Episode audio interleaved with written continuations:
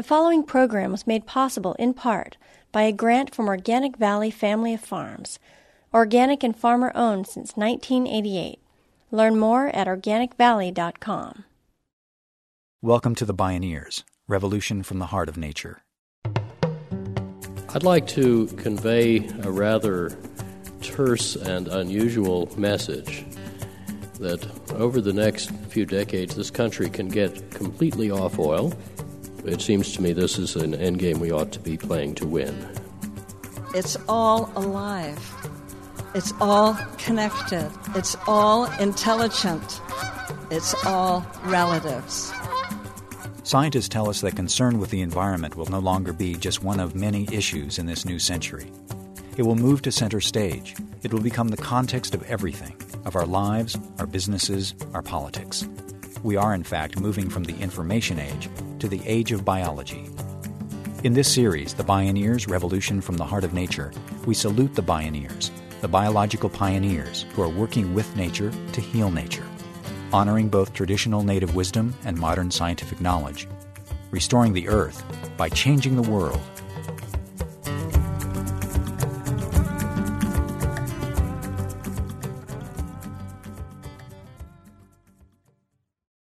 The author and futurist Hazel Henderson has characterized conventional economics as a form of brain damage. It's easy to see why. For example, the notorious 1989 Exxon Valdez oil spill suffocated pristine Alaskan shorelines, damaged tourism, choked fisheries, and contributed positive financial value to the gross national product, the central ledger of economic measurement. Why?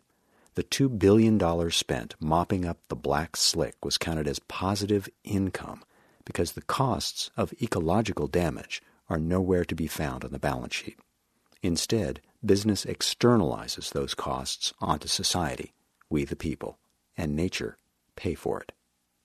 In fact, government subsidies and economic incentives actually reward business for environmentally destructive activities.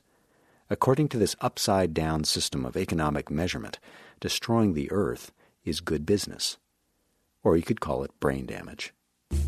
But is harm to the environment intrinsic to the nature of market economics? Or are there ways to use the existing market to actually restore the earth and people? And is there also an even greater economics based on how nature operates that's good for the bottom line? In this program, we look at two different approaches to economics that address the seemingly most intractable environmental challenges we face energy and agriculture. One approach uses the logic of the market itself to bring about the end of oil. And by putting nature on the balance sheet, from bio-benign shrimp farms to growing profitable toxic-free potatoes in Wisconsin, a second approach is demonstrating the superiority of nature's economy Join us for the next half hour as we explore aligning business with biology, breakthrough economics, with energy and green design master Amory Lovins and economist and anthropologist Jason Clay. My name is Neil Harvey. I'll be your host. Welcome to the Bioneers Revolution from the Heart of Nature.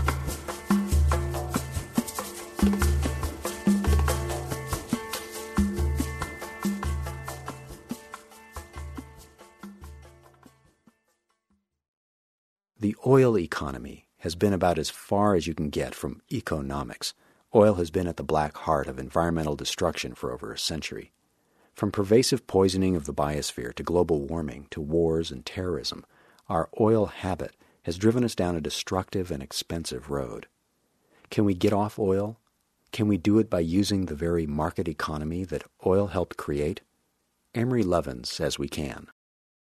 I'd like to convey a rather terse and unusual message that over the next few decades, this country can get completely off oil, not just imported, but domestic also, if we wish, and can revitalize both its industrial and its rural economy in a way that's profitable and will therefore be led by business. Amory Lovins has long been an advocate for both economics and the free market economy. For 30 years, he has predicted this end of oil transition and has been designing the way to a soft energy path of renewable energy and energy efficiency. Lovins has shown that going green benefits the bottom line. He says that companies that fail to make the change will be left in the dust. The best way to predict the future is to create it, which is exactly what Lovins has done as a consultant and green designer working with Fortune 500 companies, the Pentagon, and governments around the world. The co founder and CEO of the think and do tank called Rocky Mountain Institute, he's helped launch a revolution in resource efficiency and energy policy. He says we can now win the oil endgame. Amory Lovins spoke at a recent Bioneers conference. There are two big reasons to want to win the oil endgame both national security and national competitiveness. Both are at risk. We know about the big problems of oil. I'm here to talk about solutions, so I won't go into these. And in fact, our analysis values them at zero, although that's surely not the right number. Uh, but also, we need to worry about the competitiveness of the core of our industries, the companies that make cars, trucks, and planes and employ over a million people, one way or another, in many of our highest wage jobs. It's not just Japanese and European competition that Detroit needs to worry about. Uh, China will enter the world market as a major exporter by 2010 and they integrate their car policy with their energy policy, which is really visionary. It's based on very strong energy efficiency and leapfrog technology. They will not export your uncle's Buick. They're going to export cars that uh, use little oil and ultimately no oil because they're working on fuel cells as well. There's something we can do about all this. We can save half the oil at an average cost of $12 a barrel by using it more efficiently uh, and it's those same industries at risk, making the cars, trucks, and planes, that can make very efficient ones to do that job. We can displace another 20% of the oil with modern biofuels and displace the rest with saved natural gas, most efficiently and profitably via hydrogen. The net saving of doing all this would be about $70 billion a year, and we would add uh, at least a million net new jobs, not counting the million odd that we would have protected meanwhile.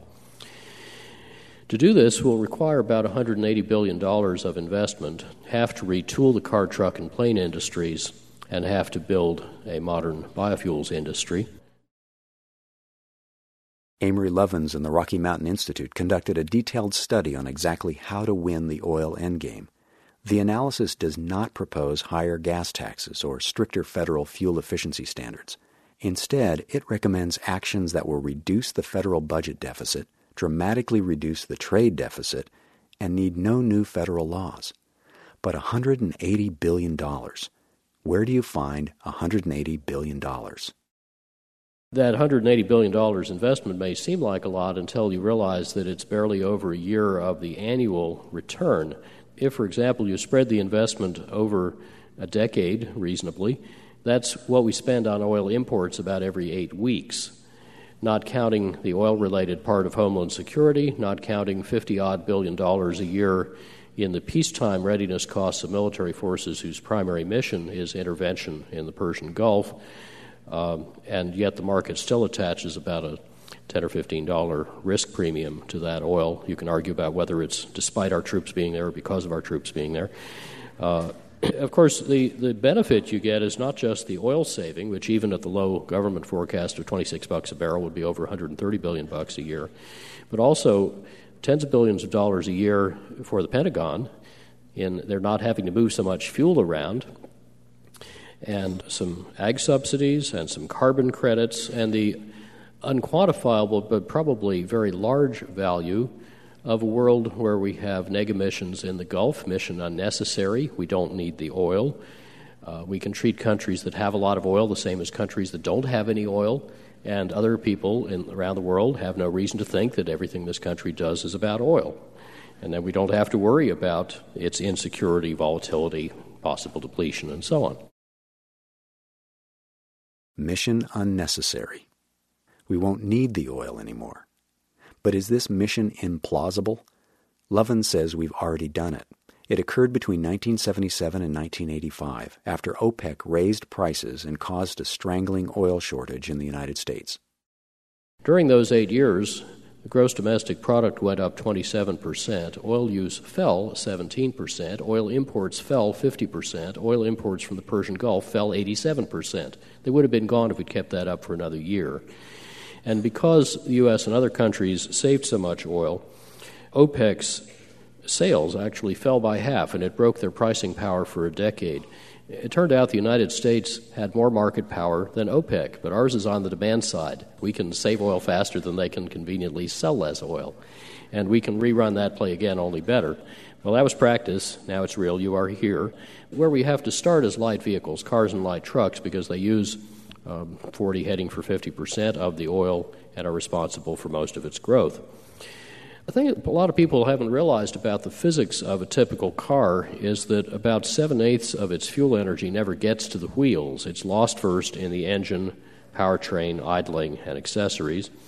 Of the one eighth that does get to the wheels, half of it goes to heat the tires and road or to heat the air that the car pushes aside, and only about 6% ends up accelerating the car and then heating the brakes when you stop. In fact, less than 1% of the fuel energy ends up moving the driver. After more than a century of devoted engineering effort, this isn't very gratifying. Uh, moreover, three quarters of all the fuel energy that your car uses is caused by its weight, and every unit of fuel you can save at the wheels means another seven additional units you don't need to waste getting that energy to the wheel. So you have about an 8 to 1 leverage if you make the physics of the car better, particularly by making it much lighter weight. This was long thought to be impractical because of both safety and cost, but both of those objections have now been resolved by new developments in materials and design. For example, here's a handmade, very expensive carbon fiber supercar, a Mercedes SLR McLaren that got T boned by a VW Golf running a red light. It popped a carbon side panel off the McLaren and scratched the panel, so they'll have to fix the scratch. And they popped the panel back on, drove away. The Golf had to be towed, it was totaled. Uh, but if you were to look inside the front end of this McLaren, you would find a couple of two foot long woven carbon fiber cones weighing a total of 17 pounds that 17 pounds of material can absorb the entire crash energy of that car hitting a wall at 65 miles an hour. Because these materials can absorb six or even 12 times as much crash energy per pound as steel and do so more smoothly. So we no longer have a contradiction between making cars uh, light for efficiency and safe, and big for that matter, which is protective, but without the weight which is hostile. So we can end up saving oil and lives at the same time. And also, by the way, the cars can get cheaper to manufacture. Using simple design improvements like these and others in advanced propulsion, Amory Lovins says we can triple the efficiency of cars, trucks, and airplanes. Added together with oil savings in buildings and industry, we could save half our total projected oil usage. Then there's the supply side of the equation by moving to biofuels and biomaterials, by saving half our natural gas at a fraction of its current price, by substituting the saved gas for oil, we can displace the other half of projected oil use at a huge savings. Again, Amory Lovins. We're used to paying lots of dollars per barrel and not getting many barrels from the old corn ethanol technology, where you just use the starchy part of the plant. But if you use the woody part of plants like switchgrass and poplar, you can get twice the yield with lower capital cost with a lot less energy input. So there's almost 4 million barrels a day, robustly competitive with the government's low oil price forecast. As a little indication of the maturation of biofuels, Brazil has already replaced a quarter of its gasoline with sugarcane ethanol and they can undercut gasoline in the world market and do. They're starting to export it to Japan and China. They can't export to us because we have a tariff to protect the corn farmers. Um, they had to subsidize the ethanol to start up, but they've already earned that back 50 times over from the oil savings. And uh, their newest cars can burn 100% ethanol, 100% gasoline, or anything in between. So there are no captive customers. You get real competition. And then the other big supply side substitution is save natural gas. Instead of increasing our use of gas, most of the increase coming from liquefied natural gas, which is costly, controversial, and a terrorism risk, we could save about 12 trillion cubic feet a year, two thirds of it by saving electricity, especially at peak hours, because it's made very inefficiently of natural gas. And uh, it would be straightforward within a few years to save most of that gas and cut 40 or 50 odd billion dollars a year off our gas and electric bills and make blackouts and price gouging very much more difficult to occur.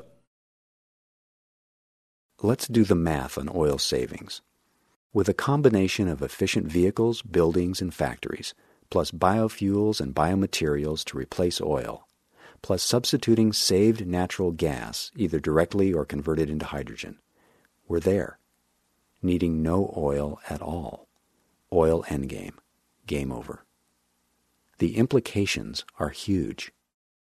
There are a lot of reasons you might want to do what I've described. You might be concerned about national security or cost or jobs or the planet or our kids. But whatever your motive, it seems to me this is an endgame we ought to be playing to win. Thank you.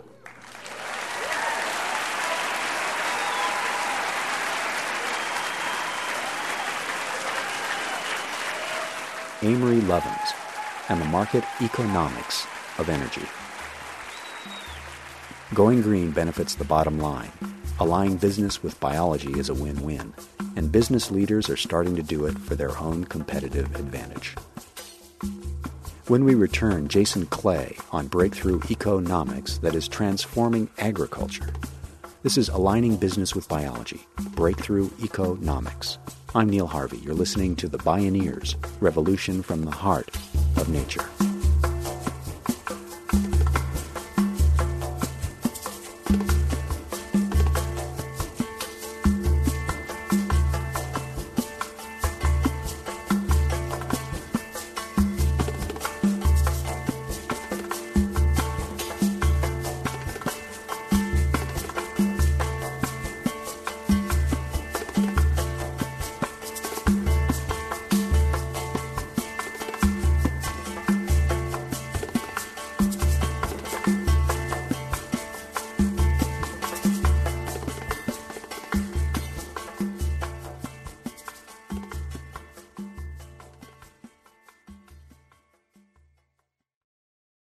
Additional audio materials related to this program can be found at bioneers.org.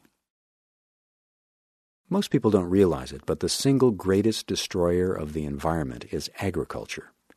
Transforming how we grow our food is among the most urgent changes we need to make, and one of the most doable. At the core of the problem is the mass production of large scale commodities. People eat shrimp.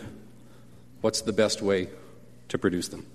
What's the most sustainable way to produce them?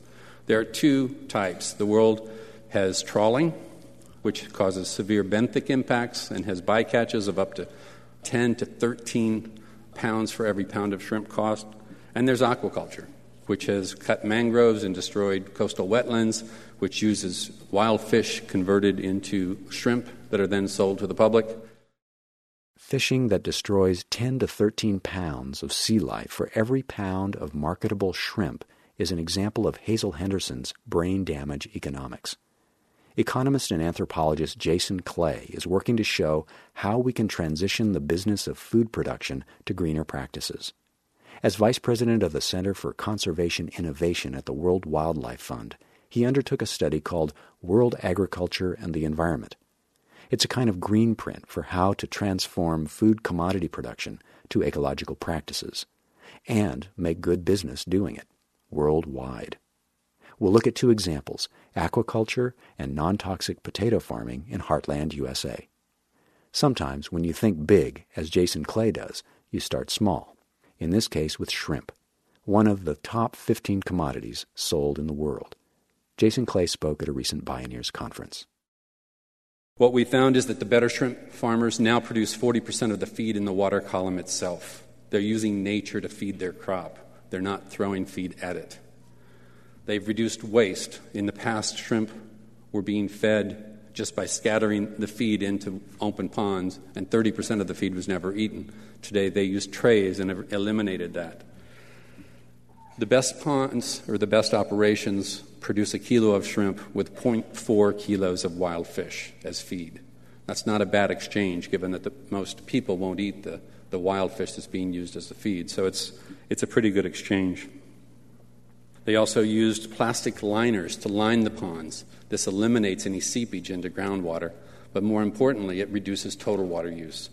In the vast ponds, it takes as much as 200 cubic meters of water to make one shrimp cocktail because the water is just flowing through those systems as a way to keep uh, them in balance. Whereas in the more intensive ponds, the um, amount of water it takes to make one shrimp cocktail is about two thirds of one cubic meter. So it's a slight difference every time you eat your shrimp cocktail. You can remember that. One of the most interesting things that's happened, however, is that shrimp farmers are beginning to plant and establish artificial mangroves to act as biofilters on their farm. What their goal is, is to make sure that the water that leaves their operation is of the same or better quality as the water they take in. And they've been able to achieve that. In fact, governments can push this by starting to tax effluence, and, and this, in fact, spurs it fairly quickly. One Colombian farmer spent $100,000 on an operation and figures in the first year alone he saved 90,000 in taxes, but he also increased the value of his shrimp because when you bring in water that's contaminated with other people's effluents, it makes the shrimp taste funny. So he got $300,000 from his buyers because his shrimp was of higher quality. Shrimp farmers are making big profits by aligning their business with biology, by inventing better practices, and by learning how to think the way nature does. Despite advances around the world, agriculture remains the biggest polluter of the planet. It uses more chemicals than any other industry, including some of the most toxic ones. One of the things that we want to try to do, I think, as society, is reduce the use of toxic chemicals like pesticides. Farming is encoded in Jason Clay's DNA. He grew up on a farm, then went to Harvard to learn economics and anthropology. He's spoken with thousands of farmers and in Wisconsin helped develop a system for growing better potatoes, better aligned with biology. We began to work with producers in Wisconsin, potato producers, to see if we couldn't reduce the use of pesticides in potato production, not to go organic, but to see if we could get them to be weaned off of some of the more intensive and more organophosphates and endocrine disruptor kinds of chemicals. So, what we did was prepare a kind of a global budget of pesticides where we ranked all of the pesticides, both synthetic and natural. And we looked at them in terms of their toxicity, not just to people, but to all other classes of organisms, from freshwater to soil organisms to birds to mammals, etc. And we created budgets for the farmers that were based on what the 10% best farmers were doing. We eventually certified 5% of growers in the state of Wisconsin. But because that information and the approach was out there, farmers throughout the state actually began to reduce their use of pesticides. For the class 1 and 2 pesticides, the most toxic pesticides, when we started this project six years ago, 35% of growers were using them at least once a year. Today, less than 2% are because they found out how to do it. When we started this project, people were using a lot of whole range of different chemicals, some that were very toxic and weren't as effective as, as other chemicals that were less toxic. By finding out how to both evaluate the toxicity and develop better management strategies for the whole state in six years, the average toxicity per year went down by 50% in six years. We think that this approach is not instead of organic, but it is a way to wean conventional agriculture into more sustainable paths.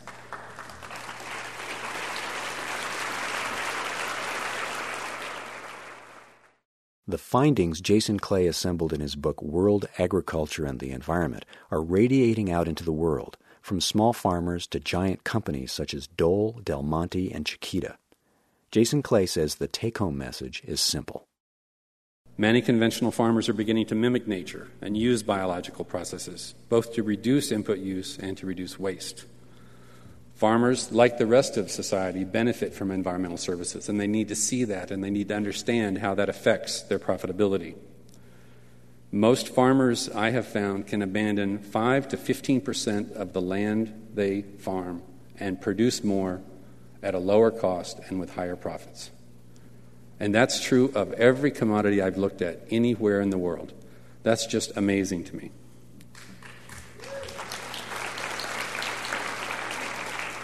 Farmers are doing better, and they'll do more.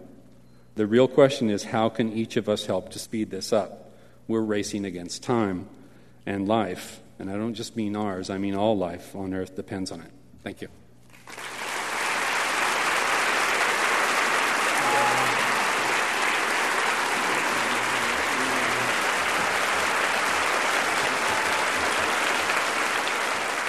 As Jason Clay says, when we fight nature, we lose. Bioneers like Amory Lovins and Jason Clay are showing how we can work with nature to heal nature, serve human ends harmlessly, and create prosperity. From super efficient cars to shrimp to growing healthy potatoes in Wisconsin, aligning business with biology is signaling the end of brain damage economics. Instead, it's lighting the path to a breakthrough economics that's good for business, good for people, good for our kids, and good for the earth. Aligning business with biology Breakthrough Economics.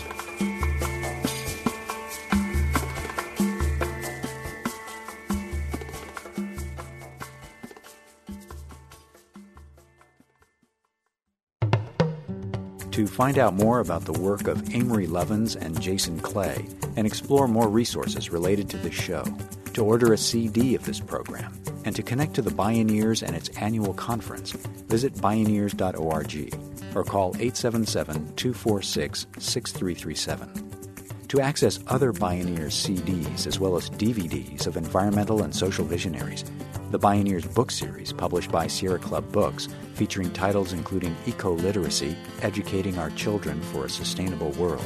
To access Bioneers podcasts and information on becoming a member of the Bioneers, visit bioneers.org or call the same number, 877 246 6337. The Bioneers Revolution from the Heart of Nature is a production of Collective Heritage Institute. Executive producer Kenny Ausubel. Written by Kenny Ausubel and Neil Harvey. Managing producer Stephanie Welch. Production assistants Ginny McGinn and Marita Prandoni. Our theme music is taken from the album Journey Between by Baka Beyond and used by permission of Hannibal Records, a Rykodisc label. Additional music was made available by Sounds True at soundstrue.com. For more music information, please visit bioneers.org. The opinions expressed in the Bioneers Revolution from the Heart of Nature radio series are those of the presenters and are not necessarily those of Collective Heritage Institute, the underwriters, or this radio station. My name is Neil Harvey. Thank you for listening. I invite you to join the Bioneers in improving the environment by changing the world. This is program number 0406.